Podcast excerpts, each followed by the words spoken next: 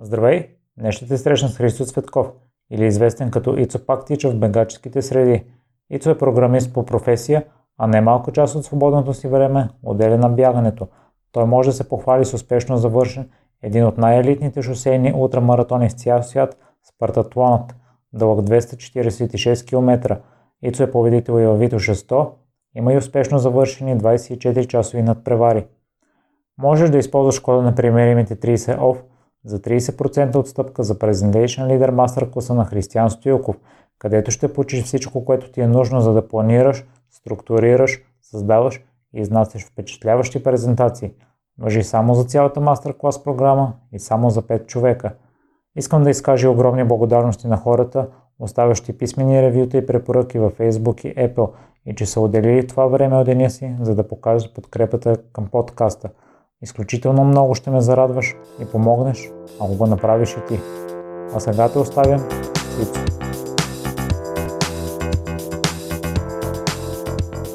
Здравейте и благодаря много, че откликна на поканата. Здрасти, здравейте на всички слушатели, с удоволствие съм тук. Благодарение на теб запълваме още няколко чекбокса. До сега съм имал различни гости, свързани с бягането, но никой от тях не е участвал на спорта. Като, а, никой не е покорял успешно Ironman, никой не е участвал в България Търси талант. Най-вече това, да. Никой не е редил скорост на купче на Рубик. Вау, знаеш супер много неща. Да. Но мисля, че всичко започва от това, че си приел баща ти като модел на подражание Mm-hmm. и си приел спорт като нещо нормално, кое като малък те спечели в него и реши, че това е човек, на когото трябва да подражаваш и поведение.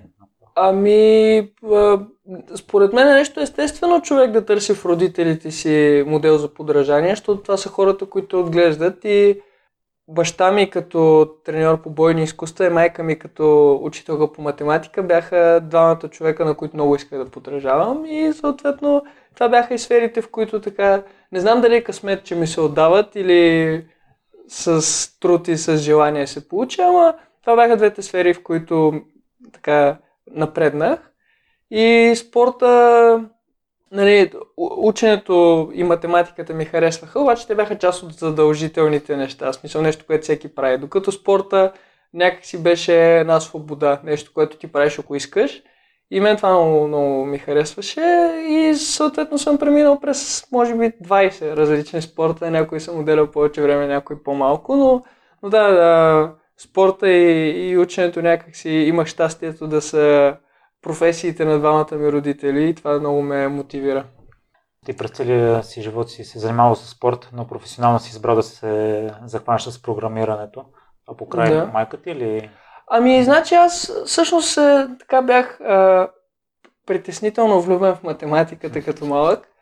Съответно, тя като ми вървеше а, след седми клас а, в града, в който израснах в Сопот, а, има професионална гимназия, която е, а, има паралелка с програмиране и някакси много естествено от математиката ми е в програмирането, нали, всеки като малък иска да прави компютърни игри, аз си казах, сега ще правя супер яки неща. Естествено, програмирането не е точно това. нали, тогава ме осени тая идея, но, но като цяло да, това беше основата, нали, математиката, програмирането и после, програмирането в, в училище и после програмирането като професия.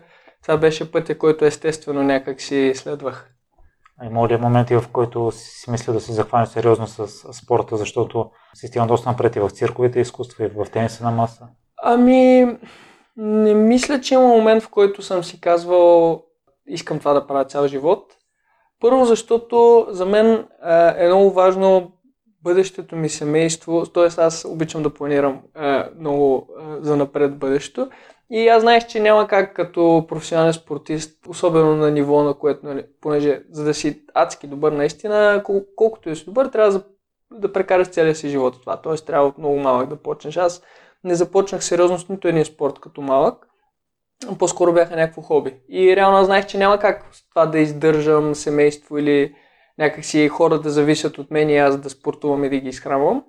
Така че това по-скоро винаги е било хоби, макар и хоби, в което признавам си понякога съм бил притеснително а, въвлечен. Тоест, може би идеята на хобито е да е нещо, което те забавлява, не толкова те обсебва, но да, спорта никога не е бил той е бил, както казах, някаква свобода, а не това не е учене или работа. Откъде идва това притеснително да се въвличаш в него, тъй като споделяш, че не можеш да го правиш само за удоволствие? Да, не знам. А, не знам откъде идва, но това може би в ранните ми тинейджърски години така вече бях сигурен, че запознавам се с нов спорт или с не, нещо ново, което така ми привлича вниманието и много бързо стигам момента, в който искам да прогресирам, искам да ставам по-добър и някак си не изпитвам удоволствие от практикуването на това нещо, а от напредването или прогресирането в това нещо. И понеже искам да изпитвам още удоволствие, правя всичко възможно да прогресирам още повече. Но това себе си естествено води негативи, понеже аз не съм прекарал целия си живот правейки едно нещо. Тоест, когато прогресът ти носи повече удоволствие от, от практикуването, ти можеш да прогресираш нещо, да кажем 2, 3, 4, 5 години. В един момент вече идва момент, в който много трудно напредваш, колкото повече се вдига нивото. И съответно тогава в повечето спортове се губи желанието ми да продължа. Тоест, за добро или лошо, повечето ми хобити, с които съм се занимавал сериозно, са продължавали между, да кажем, 3, 5, 6 години и с бойните изкуства и после се занимавах с циркови изкуства. После с тенис на маса стигнах до прилично за България ниво и после почна с бягането. И бягането е първото ми хоби, което така преминава границата от 5 години.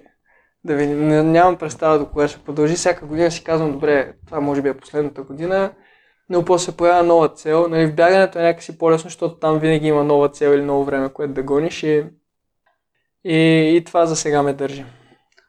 Ето, лесно ли си взима такова решение да си посветил 5-6 години на дадо нещо и да го смениш и да започнеш от нулата? Много е трудно. И всъщност това е, аз както казах, това е едно от нещата, което ме крепи в тия хобита.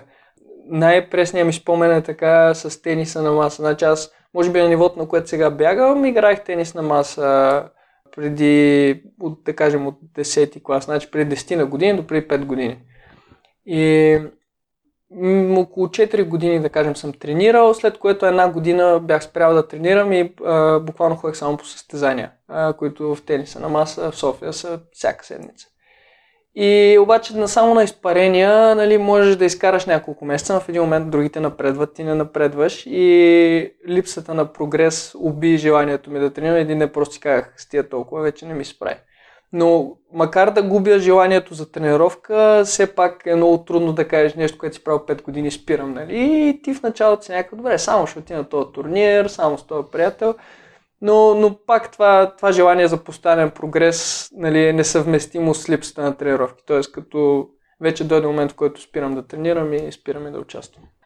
Формата ти за успех е да се интересуваш и да четеш страшно много за нещата и да проучваш за чужди опит, защото с всичко, с което си се захванал, си постигнал едно много добро ниво. Да, ами според мен проблема на много хора, които се занимават любителски с... Дори няма нужда да, да говорим само за спорт. Проблема на много хора в живота е, че те избират някакъв път и решават, че някой вече е минал по този път, той ще ги научи. И някак си попадат в едно такова положение на изчакване, на потечението. Обаче, на мен това не ми харесва. Аз, примерно, решавам, че искам да се науча да жонглирам и съм готов да прекарам два месеца в това да изгледам всички уроци за жонглиране, да прочита всяка книга, която намеря или да изгледам някакви детайли на забавен кадър, за да може да не трябва постепенно нещо да се случва една година, т.е. да извлича всички ползи от опита на другите хора. Т.е. не е някой да ме научи или когато имам време. А, но пак това е желанието за бърз прогрес, нали, това, което ме, ме бута напред. И, и също и в бягането, особено в ултрамаратоните. За един ултрамаратон, за да се подготвиш нормално, да кажем, ти трябва 2-3 месеца, нали, да се подготвиш, да си починеш при състезанието, да мине състезанието. Тоест аз мога да правя 5-6 състезания в годината максимум. И ако искам да направя всички грубо казано 20 грешки, които някой може да направи на ултрамаратон. На мен ми трябва 4-5 години да прекарам само в това да се готва за състезание, да отивам на състезание, да правя грешка и то да се проваля. И аз не искам да губя тия 5 години. В смисъл, мен живота на едно хоби ми е 5 години. И си казах, добре, не мога ли да прочита, със сигурност много хора са правили много грешки, да ги изчета и да сведа тия примерно 20 грешки до 3 и да направят 3 грешки в първата година и после станат нещата.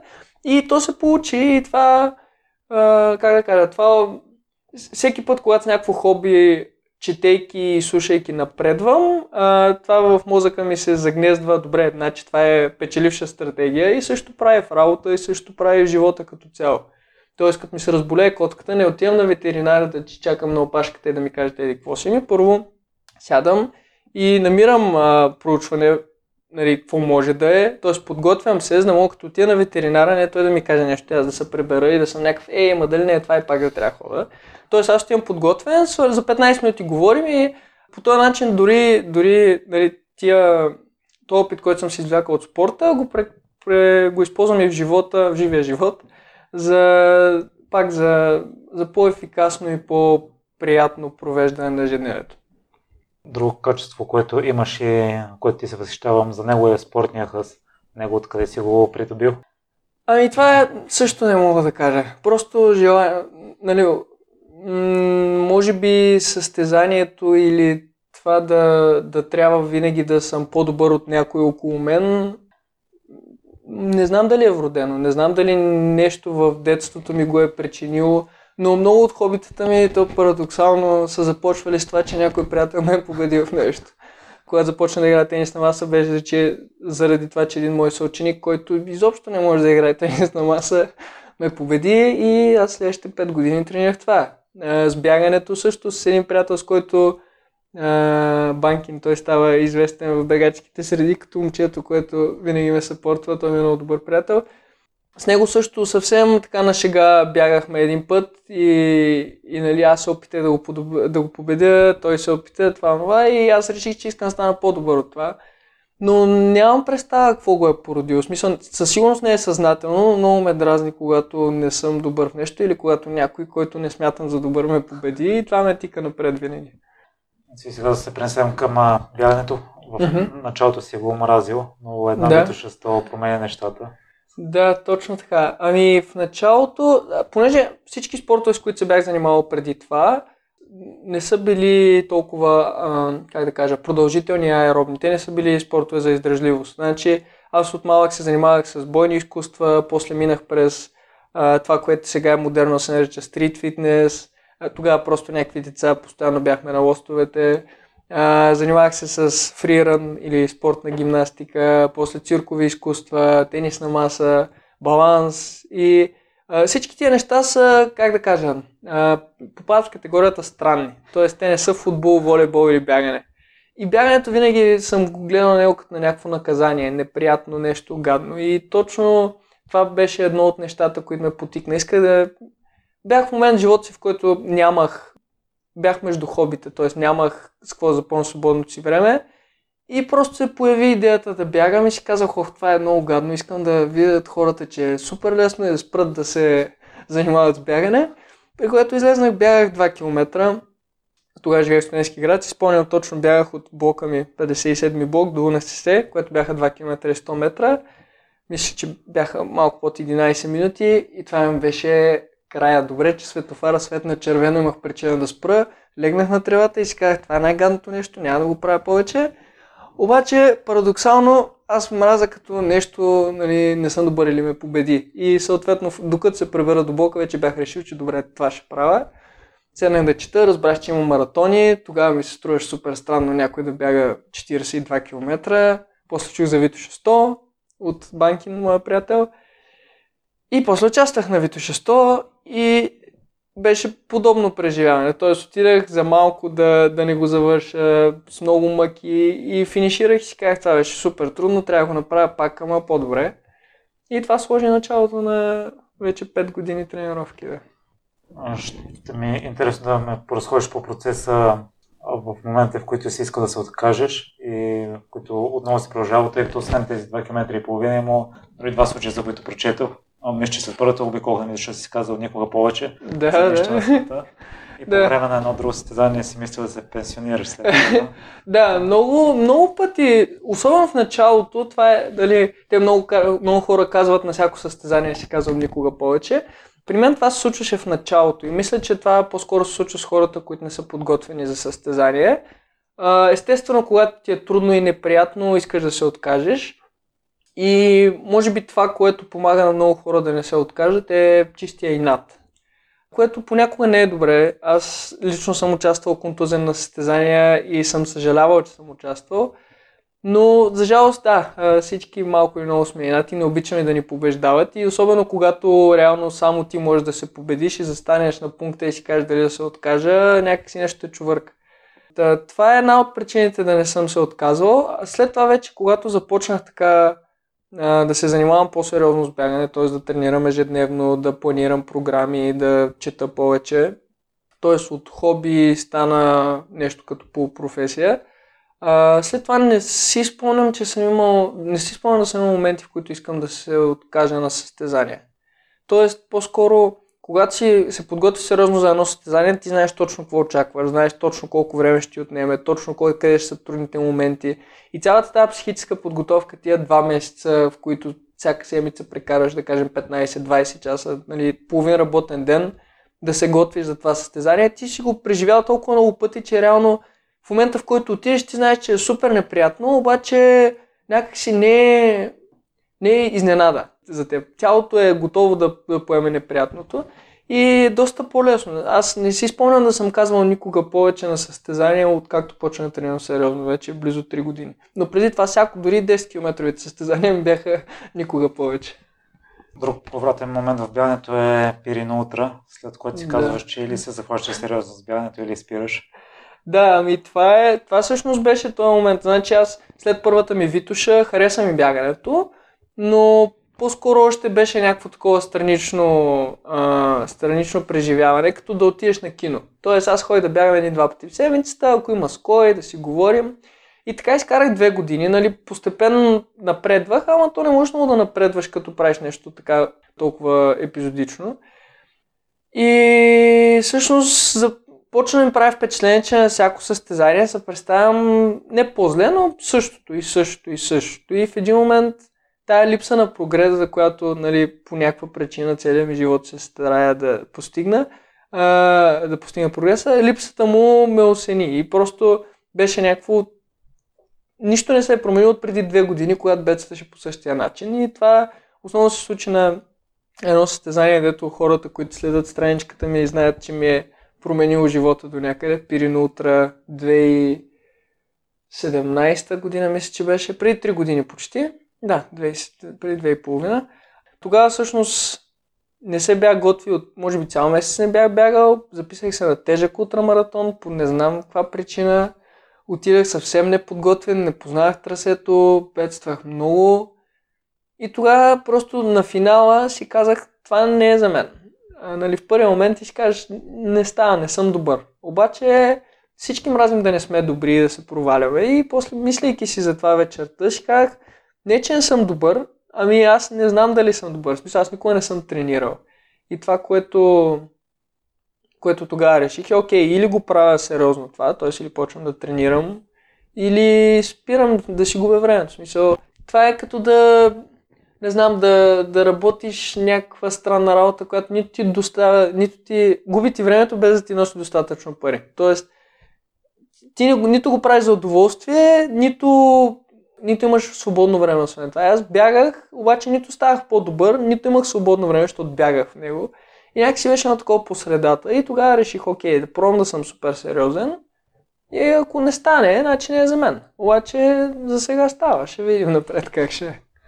Аз бях, че си доста стриктен в тренировките, но има дни, в които изобщо не ти се излиза. По какъв начин се натискаш и...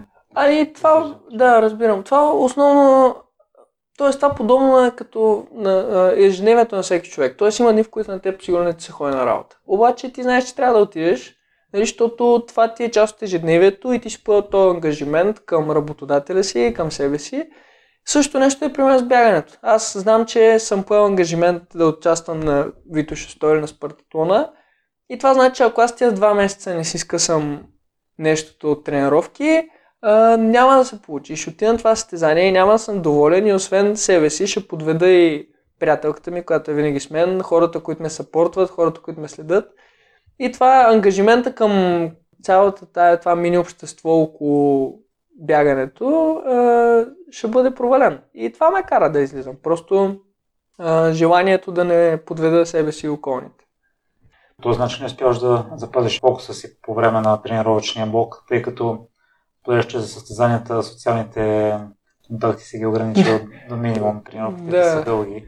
Да, ами да, това е основното нещо. Тоест, а, просто не толкова страха, но това чувство, когато се провалиш или когато нещо не се получи, което всички мразим, това ме, ме държи. Тоест, като е просто поредният четвъртък, в който трябва 2 часа да изляза в жегата, знам, че ще е много по-неприятно след състезанието, като се проваля, отколкото тия 2 часа и просто стискам зъби и излизам. И, и това, това всъщност ме буд... И това е в живота, за смисъл, това е нещо, каче... понеже аз се опитам, нали, както казах, тия хобите не са ми за цял живот, се опитам от всяко да извлича нещо и за, за живия живот. И това и в бягането, това от бягането е нещо, което ме, ме е научило, което цял живот ще ми помага. Да си търпелив и постоянен. Тоест, да, сигурно ще е много гадно да отидеш днес на работа, обаче така не че ходиш на работа следващите 40 години и така не че трябва да отходиш на работа, просто стегни, отиди и свърши си работата и после нали, си прекарай добре деня. Та също е избягането. Смисъл, е днес беше много жега, хича ми се бягаше, вчера направих тежка тренировка и можех спокойно да си почина, обаче знам, че ако така си почивам по един-два дена в седмицата, като дойде Витоша, съм направил 15 тренировки по-малко. И това съответно ще ми изяде от времето и аз няма да съм доволен. И това ме мотивира да излизам всеки ден. Вие спомена за приятелката ти и за приятелите ти подкрепта, която ти оказвате, mm-hmm. невероятна. Да, да. Аз нямам думи да благодаря. Винаги, когато говоря с това, започвам, че и милото приятелката ми и приятелите ми, които безусловно ме подкрепят на някакви неща, на които аз не знам как аз бих подкрепил някой. Просто без тях, нали, знам, че като клиширано, клиширан израз е, обаче без тях нямаше да стане, защото Банкин, нали, приятел, който основно ме подкрепя, той ме е пейсвал на няколко витуши вече. А, освен, че ме запали по бягането, той беше и човека, който беше до мен като спечелих витуша. А, и на двата спартатлона беше с мен, т.е. той си взима взима неговата приятелка, забравят се целият живот за няколко дена, отиваме в Гърция, там не спът 30 часа. Това е огромно, как да кажа, не просто услуга, а те се едно подаряват времето си на мен и това до някъде ме мотивира. Но да, подкрепата е убийствена. Това да се пребера в 9 часа и вкъщи да е изготвено и да е изчистено и да мога просто да си почина, без това не виждам как мога да, да тренирам. Приятелка ти те подкрепя безусловно, казваш, края на месеца има състезание в Швеция. да, да. Добре. А, така е, да. Тя винаги е... Имам щастието, просто тя още когато се запознахме, тя разбра колко е важен спорта за мен и че това е някакъв вид отдушник, който използвам. Знае колко се понякога се вманячавам в това и е, въпреки това ме обича, което странно за мен, но се радвам, че е така.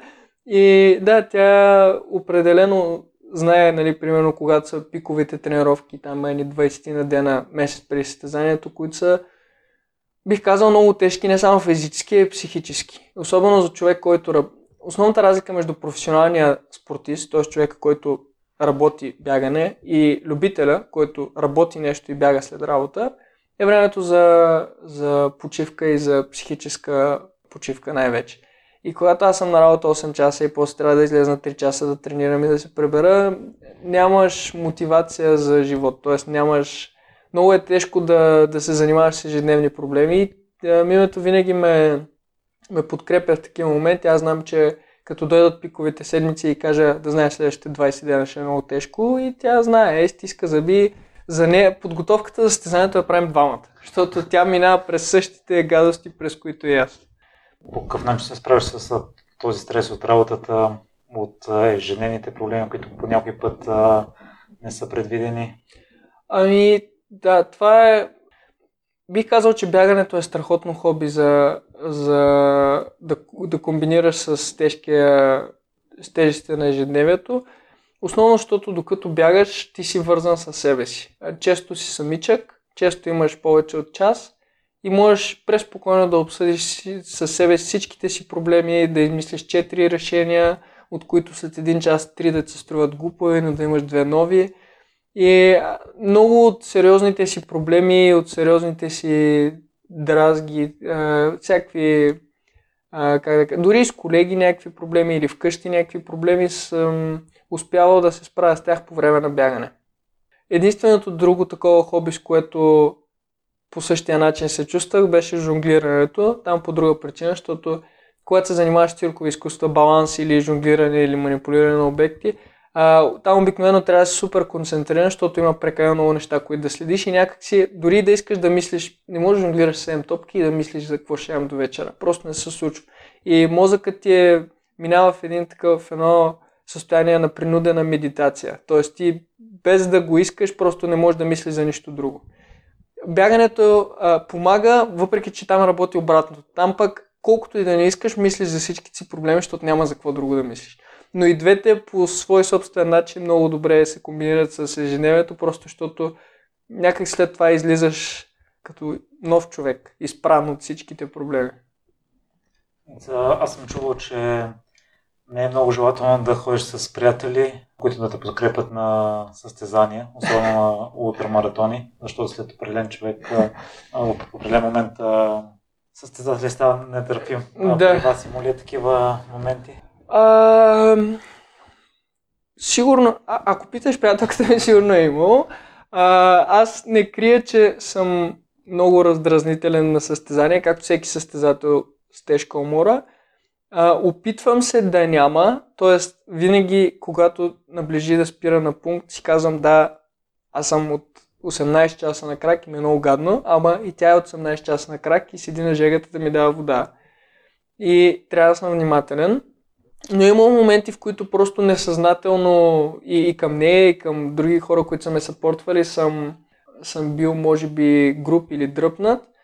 И за щастие те това го разбират. Ако някой ти е толкова близък, че да си прекара дните с тебе там да ти помага на някакви чукари, да ти подава вода и храна, то е пределно ясно, че това, което правиш най-вероятно е много трудно и ти минаваш през някакви гадости. И спомням си на Спартатон, на първия ми Спартатон, то беше в един ураган. Там оказа се, че то по принцип е състезание, което хората припадат от дехидратиране. Е, страшни жеги, обаче точно в тази година, 2018, деня на състезанието беше най-големия ураган на последните 100 години на Гърция. И всички хора са евакуирани, обаче състезанието продължава и ние сме в урагана и беше много гадно. И то ураган допълнително психически те смачква, защото ти си по пътя, то започва 7 сутринта и аз си спомням този момент, за винаги ми остана, беше може би към 2 през нощта, т.е. около 20 часа съм бил на крак и имам още 10 часа до финала. И стигам на върха на един байер, а, това по стечение на обстоятелствата съвпадна с рождения ми ден. И ще ми пеят Happy Birthday, нали, развеселяват ме, всичко е супер. И два часа по-късно стигам на, на друг пункт, на който пак мога да ги видя. И съм тотално различно, тотално различно настроение. Сядам на, на пункта и те започват да ми говорят. Ние си имаме обикновено план, т.е. те ще ми кажат как се движа спрямо графика, какво трябва да ям, нали, понеже човек като е изморен, моето мнение е, че на ултрамаратон не трябва да мислиш, защото не можеш да мислиш. И опитвам всичко да пресметнем предварително, така че като стигна на пункта, всичко вече да е решено, т.е. аз да не трябва да вземам решение. И започват да ми казват там банкинг, името, някакви неща и аз много им се ядосвам, защото аз съм тогава бях толкова уморен и ми се спеше, че не, не асимилирах това, което ми каза. Тоест чувах думи, обаче все едно нямаше памет. Тоест казват ми го и аз чувам изречението и моля да се повторете ми го пак, защото не, нищо не запомних. И ги виждам как те от една страна им е забавно, от друга страна се изнервят, обаче те знаят, че нали, щом ги моля, значи работата е сериозна. И никога не, нали, дори когато така им се ядосах малко и бях някакъв, кажете ми го по-бавно, за да го разбера, те никога не, не са реагирали нали, отдръпнато или те са пределно наясно какво се случва. И така и с усмивка си спомняме до сега за, за този момент, но тогава си спомням, че много се ядосах на това, че ми говореха те са говорили съвсем нормално. Нещо от труда, например, трябва, ето ти тук един литър вода, трябва да го изпиеш следващите 45 минути. Обаче аз нищо не запомнях и това ме дразнеше много. Та, има такива моменти, които просто не можеш да се сдържиш, но като цяло се опитвам да опитвам се да, да ги няма. Тоест да не изпадам чак в толкова критично състояние, че да не знам какво става. Ти вече си подбрил толкова много национални рекорди. Каква е вътрешната мотивация за да продължаваш с бягането? Ами, за жалост, националните рекорди в ултрамаратоните са сравнително слаби все още. Това е спорт, който те първа се развива в България. А, говоря за шосейното ултрабягане. В много държави е много развит. При нас не е и мен това е една основните цели да, да го раз... Тоест аз да съм една от причините този спорт да се развие, защото няма други причини за сега. А, и това, че някакви рекорди подобряваме на състезания, нали, не е, как да кажа, не, не мисля, че е някакво сериозно постижение, просто защото все още сме са на ниво, на което знам, че ако тренирам една година, ще отиде този рекорд, ще го бие с много. Тоест, подобряването на самия рекорд не ми е крайна цел, но е нещо, което ми помага да се мотивирам. Тоест, да, знам, че този рекорд сигурно няма да изкара 5 години, обаче ако аз сега се опъна, се напъна и го подобра, знам, че някой друг ще, ще тренира за да подобри този рекорд и това ще вдигне нивото на спорта като цяло. А мен това ми е цел, една от целите. И това ме мотивира. Но иначе основните състезания, които нали, най-много харесвам, двете, всъщност те не са свързани с... с... Те, те не са класическа дисциплина с рекорд, те са Витошество и Спартатона.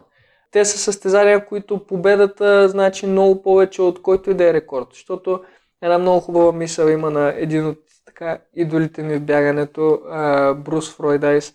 А, и той казва, а, той е печелил Комрадс, един от най-оспорваните ултрамаратони, има няколко световни рекорда, много сериозен бегач. И той каза, ние винаги сме а, взимали назаем световните рекорди, обаче сме задържали победите. Защото колкото и да подобриш един рекорд, национален, световен какъвто и да е, след 10 години има голям шанс да го няма. Обаче, спечелиш ли тази годишната, тази годишния комрад или Витоша 100 или Спартона, ти винаги си шампиона на състезанието. Така че от тази гледна точка най-важните за мен състезания всъщност не са толкова стриктно обвързани с, с време. А, и националните рекорди са по-скоро нещо, което ме мотивира всяка година да ставам по-добър или да измервам себе си спрямо мен от миналата година, но не, не е основна мотивация. Прочитах, че имаш и идея да се насочиш към много етапните, многодневните многодневните състезания. Кое нещо смяташ, че трябва да подобриш още в начина си на подготовка, за да вдигнеш нивото? Било то и за състезанието, да. което спомена. Значи, това са два отделни въпроса. Многодневните състезания за сега много ми харесват да ги следа и не си представям да участвам, просто защото по две причини. Аз първо не се справя много добре с безсънието, т.е. 32-35 часа може би е максимум, който мога да изкарам без сън на състезание. До сега съм изкарвал 30 и беше неприятно. И второ, все пак аз гледам на ултрамаратоните като спорт, не като екскурзия. И ако трябва да отида аз на спортно състезание и да легна да спа, спортният елемент умира. Тоест, за сега, въпреки много да ми харесват, докато не мога, примерно, да изкарам два дена без сън, не бих отишъл на двудневно състезание. Нали, следващата по-голяма дисциплина. И това до някъде ме отказва. Какво трябва да подобра? Може би да тренирам за безсъние, обаче това е сравнително неприятен вид тренировки и като цяло все още не, това е нещо, което можеш да правиш на, на така доста по-възрастен. Понеже състезанията, които сега се стрема, въпреки че са ултрамаратони и сравнително бавни, не са лека атлетика, нали? все пак изискват някаква скорост. И тази скорост, колкото и да, да искаш, нали, може да се състезаваш добре до към 35, може би 40. След това вече дори много да тренираш за скорост, тялото просто е лимитирано физически. Докато многодневните бягания, дори с времето ставаш по, повишаваш поносимостта си на безсъние, т.е. може да станеш и по-добър. Та за сега по-скоро са някаква такава мечта за в бъдещето или нещо, което бих искал да пробвам, но нямам някакви над 24 часа не ми, не, в момента не мисля да бягам. Единствената така мечта, която много съм съм я мислил и на няколко пъти съм бил на ръба да кажа ще готвя за това е Значи първо имах мечта да бягам от София до Сопот, родния ми град, понеже като бях малък и живеех в Сопот и София беше края на света. В смисъл това най-далечното място, където можеш да отидеш с кола. И си го представях се едно през океанско пътуване. И после, като дойдох в София, карах с колело до Сопот няколко пъти и си казах, това не е толкова много. И като почнах се занимавам с утра бягане, реших да бягам до там. Те са 140 км примерно. И си бягах и някакси така България ми стана много малка, като я пробягах половината. И съответно най-дългата дистанция в света в историята за в моето детство беше от София до Бургас. И това ми е, това съвпада горе-долу с лимита на километрите, които според мен могат да се избягат за два дена по този маршрут. И така, на няколко пъти съм си мислил, ако някога правя нещо многодневно, бих искал да е това. Да, да бягам от София до Бургас. Защото за мен, не само за мен, като цяло в ултрамаратоните, а и в живота, за да се посветиш на нещо, трябва да имаш, на английски му казват why фактор. Или трябва да имаш силна причина да го правиш това. Тоест, може да има две абсолютно еднакви състезания с абсолютно еднаква дистанция, обаче аз на едното се представя много по-добре, защото то е по-важно за мен. Или да има да отидеш в новата фирма и там да се представяш много по-добре от старата, защото новата фирма повече ти харесва. И също и тук аз за да се посветя на това да правя нещо двудневно, да не спя, да мизерствам без сън толкова време, да тренирам за безсъние, трябва да е нещо, което е много близко до сърцето ми и по някакъв странен начин тия неща от детството ми ме мотивират. Нали? Да си бягам до Сопот или да бягам през, през цяла България са неща, които биха ме накарали в трудни моменти, когато ми е неприятно, да искам да продължа. Докато ако просто отида на двудневно състезание, ще ми се доспи и ще кажа, абе, знаеш какво, айде стига толкова. Не знам, така си представям, въпреки че не знам дали така ще стане. Та, та така, в момента двудневните, не, така, многодневните ги следя, но не съм, нали, възхищавам се на Тошко Димитров и на Ради Милев и там другите българи, които участват и ги подкрепям, но не съм моето нещо. А иначе в състезанията, в които сега се състезавам как бих станал по-добър, мисля, че най-просто казано, просто като продължа да тренирам защото все още сме на някакво ниво, което нали, високо е за аматьорския спорт в България, но като цяло не е близо до лимита на физическите възможности. Тоест, ако аз една година правя почти същите неща, каквито съм правил миналата, със сигурност съм по-добър. Тоест, не сме стигнали уния последни 5-6% в развитието на един атлет, които олимпийските състезатели гонят, дето вече като стигнеш до там трябва строго специфично точно това да правиш, за да, за да изпилиш последните секунди. Ние сме още на едно така задоволително ниво, което те първо има да прогресираме и просто постоянството, постоянството е това, което ще, ще ме изведе напред според мен. Например, сега е много трудно в карантината, защото няма състезания. Аз, както казах, съм, мен ме движат състезанията и прогреса. И ако няма състезание, няма къде да се състезава, е много трудно да излезеш и да се раздаваш седмици и месеци наред без, без причина, реално.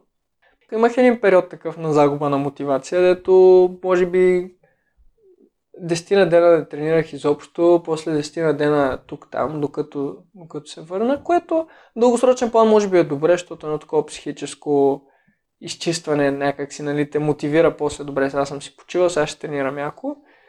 Но да, трудно е понякога постоянството, на, на нашето ниво постоянството е, може би, най-силният фактор в тренировките. Каквото и да правиш, ако го правиш редовно, най-вероятно ще прогресираш.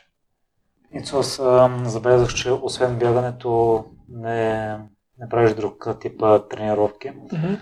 Да речем, ако си професионалист и се занимаваш изцяло с бягането, би ли добавил нещо към програмата? Да. Ами да, значи правя два, три други вида тренировки, всъщност бих казал, че имам през годината в топлите месеци и за топлите състезания ходя на сауна, което много хора се смеят, като си го тракна в страва. Обаче това е, защото те не са ходили редовно на сауна. Значи да отидеш един път на сауна и да посидиш 10 минути е супер готино. Да ходиш всеки ден да стоиш по един час в сауната не е много готино. Трудно се преживява. Не трудно се преживява, да не го изкараме нещо супер гадно, но ще е тренировка. Т.е. и психически и физически те напряга. Но това е нещо, което помага за горещите състезания. Но това е нали, не през цялата година, това го правя примерно преди спартатлона или понякога за, за горещи състезания, да кажем един месец.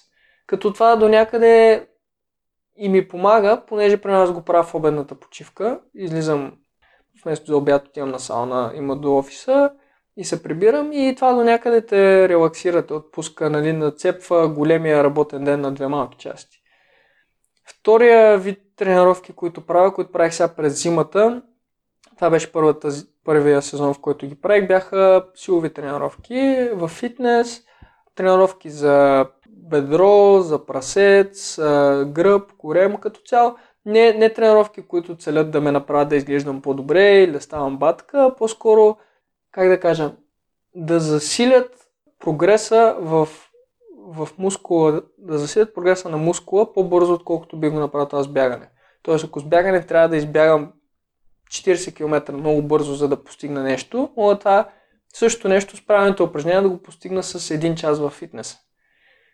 И само, че проблема на това е, че първо увеличава времето за тренировки, намаля времето за почивка и социалното време. И второ, това по-скоро в момента го виждам като както сауната помага за горещите състезания, фитнеса по-скоро ми помага за по-бързите състезания. Тоест по-къси неща от, да кажем, от 3 часа до към 5-6 часа.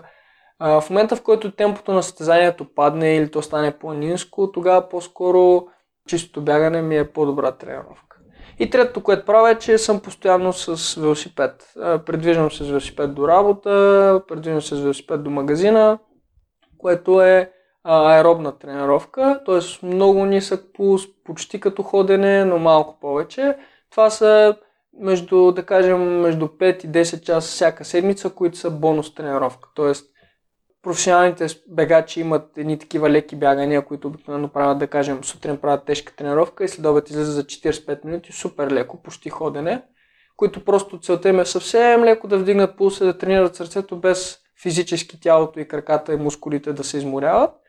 За мен също нещо е колелото. Тоест, аз имам, да кажем, по един час на ден, в който съм в някакъв стадий с натоварване на бързо ходене или много малко бягане, обаче съм си на колелото, мускулите си почиват и сърцето си работи.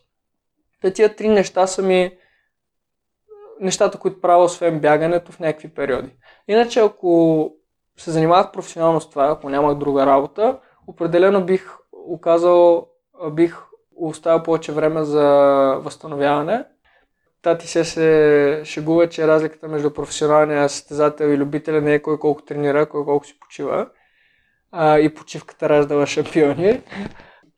Та, бих, бих оставил повече време за възстановяване, да имам време за следобеден сън, да имам време за масаж или разтягания, неща, които сега дори да имам време, честно казано, като работя няколко часа и после се превърна до вкъщи, излезна да тренирам и се превърна, нямам мотивация да се разтягам половин час или да, да се нали, да правя някакви масажи, въпреки че знам, че това би имало някаква полза. Та, това по-скоро мога да тренирам колкото ми се иска като любител, обаче не мога да се възстановявам. Да имам 10 часа на ден за сън, а не, защото сега примерно имам 8 часа вечерта и това е. Ако имам 9 през нощта и 2 на обед, ще е тотално различно. Защото съня е това, което забелязвам е, че като тренирам, да кажем с някакво натоварване 5 от 10 през леките седмици и дойдат пиковите седмици и го увелича до 8 от 10, това, което най-много ми помага е съня. Т.е. почвам да спя повече. Дори не е толкова храната, не ям повече, нали, не съм по-изморен през деня, обаче много почва да ми се спи. Т.е. 8 часа почва да не ми стигат. Съответно, като спя, ако си легна рано и спя 10 часа, на другия ден се чувствам чувствително по-свеж. И това бих увеличил, да. Тоест бих имал повече време за възстановяване. Аз ще допълням баща ти, аз съм чувал, че аматьорите даже тренират повече от професионалните спортисти. да, аматьорите не тренират повече, аматьорите тренират по-тежко. Тоест те си казват, аз имам примерно 5 часа тази седмица, тия 5 часа ще се разцепят от тренировки, защото имам само 5. Докато това е много грешно, защото тялото не може в толкова малко часове да понесе толкова много тежки тренировки и да ги асимилира. Много по-добре е да имаш половин час днес, един час утре, после да имаш почивен ден. Тоест, ако си професионалист, можеш по-правилно да си разпределиш натоварването, така че тялото след всяко малко натоварване, т.е. след всяко късо голямо натоварване, например 20 минутно, то да има един ден или 48 часа да го асимилира, т.е. мускулите да попият тази умора, да се превърне в нещо положително.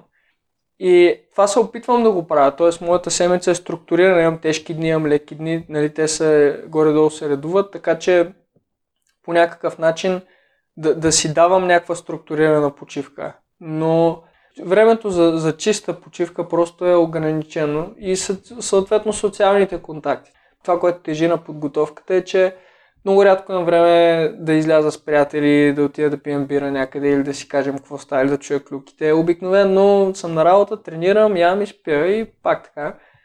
И затова много пък обичам времето след състезание, в което винаги си дам 10 дена, в което си казвам, сега ще се рестартирам, виждам с приятели, нали, почивам си, т.е. Мис... опитам да не мисля за бягане, цяло да изпразня кофата с напрежението и после пак имаме 2-3 месеца. Ето един от предните гости Радо въведе един герой Everyday Joe. така че ако Everyday Joe може да си вземе нещо от теб и от днешния епизод, какво би било това? А, на Everyday Joe в две посоки бих му дал съвети. В спорта по-леко и по-умно. Хората не обичат да мислят. Това, което много ме дразни в хора, които започват да тренират, е, че те те нямат това, как да кажа, неуважение към спорта, обаче те не подхождат логично към спорта и съответно намразват бягането, защото бързо се контузват или бързо се изморяват. Та, съвсем лекичко и съвсем постепенно и не трябва човек да се хвърля като мен в началото на кариерата ми в кавички на, на някакви тежки неща, просто защото както всяко нещо много хубаво не е на хубаво или много дълго състезание обикновено не завършва приятно. В ежедневието, може би бих казал парадоксално същото нещо. Тоест, някакси малко по-планирано ежедневие и някак логично навързани. Не, просто отиваш на работа, за да прекараш някакво време там, после се прибираш, за да прекараш някакво време на компютъра. А, някаква идея за цел много помага при мен, т.е. дори не, не спортна цел, но нещо, което искаш да постигнеш. Т.е.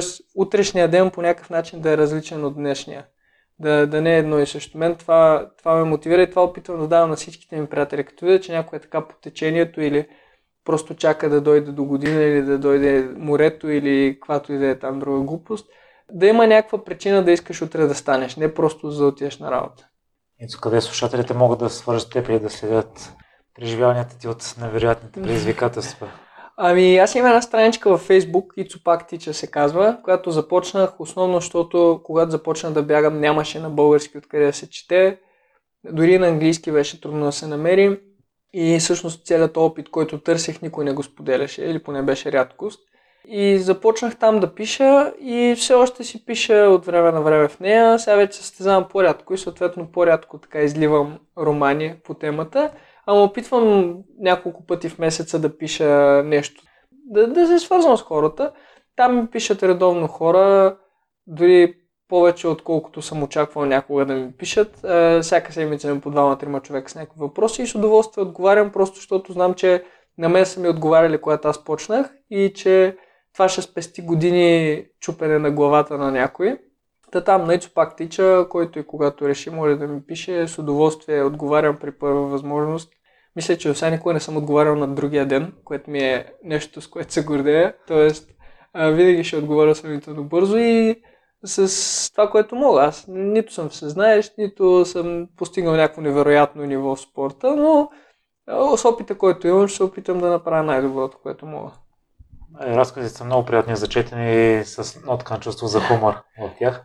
Да, аз малко а, понякога ме дразни това, че има хора, които всеки на състезание изпитва нещо много тежко и много важно за него, обаче като седнеш и напишеш 30 страници с прекалено много детайли, хората някак си това ги отблъсква вместо да ги привлича. За мен е много важно, като, като говоря за бягане, това да мотивира другите да бягат или да ги запалва по някакъв аспект от бягане. Тоест аз опитвам да напиша примерно две странички, да са забавни, да няма само чисто бегачски работи, ама да има и нещо за бягане, т.е. да са подходящи за масовата публика и да, това, това е нещо, което така, за щастие съм успял не един и двама човека да мотивирам да участват тук и там или да се готвят сериозно. И това ми е гордостта на страничката, са ми така наречените гърчописи или пътеписи за гърчовете, през които минавам. И в какво си се провалял?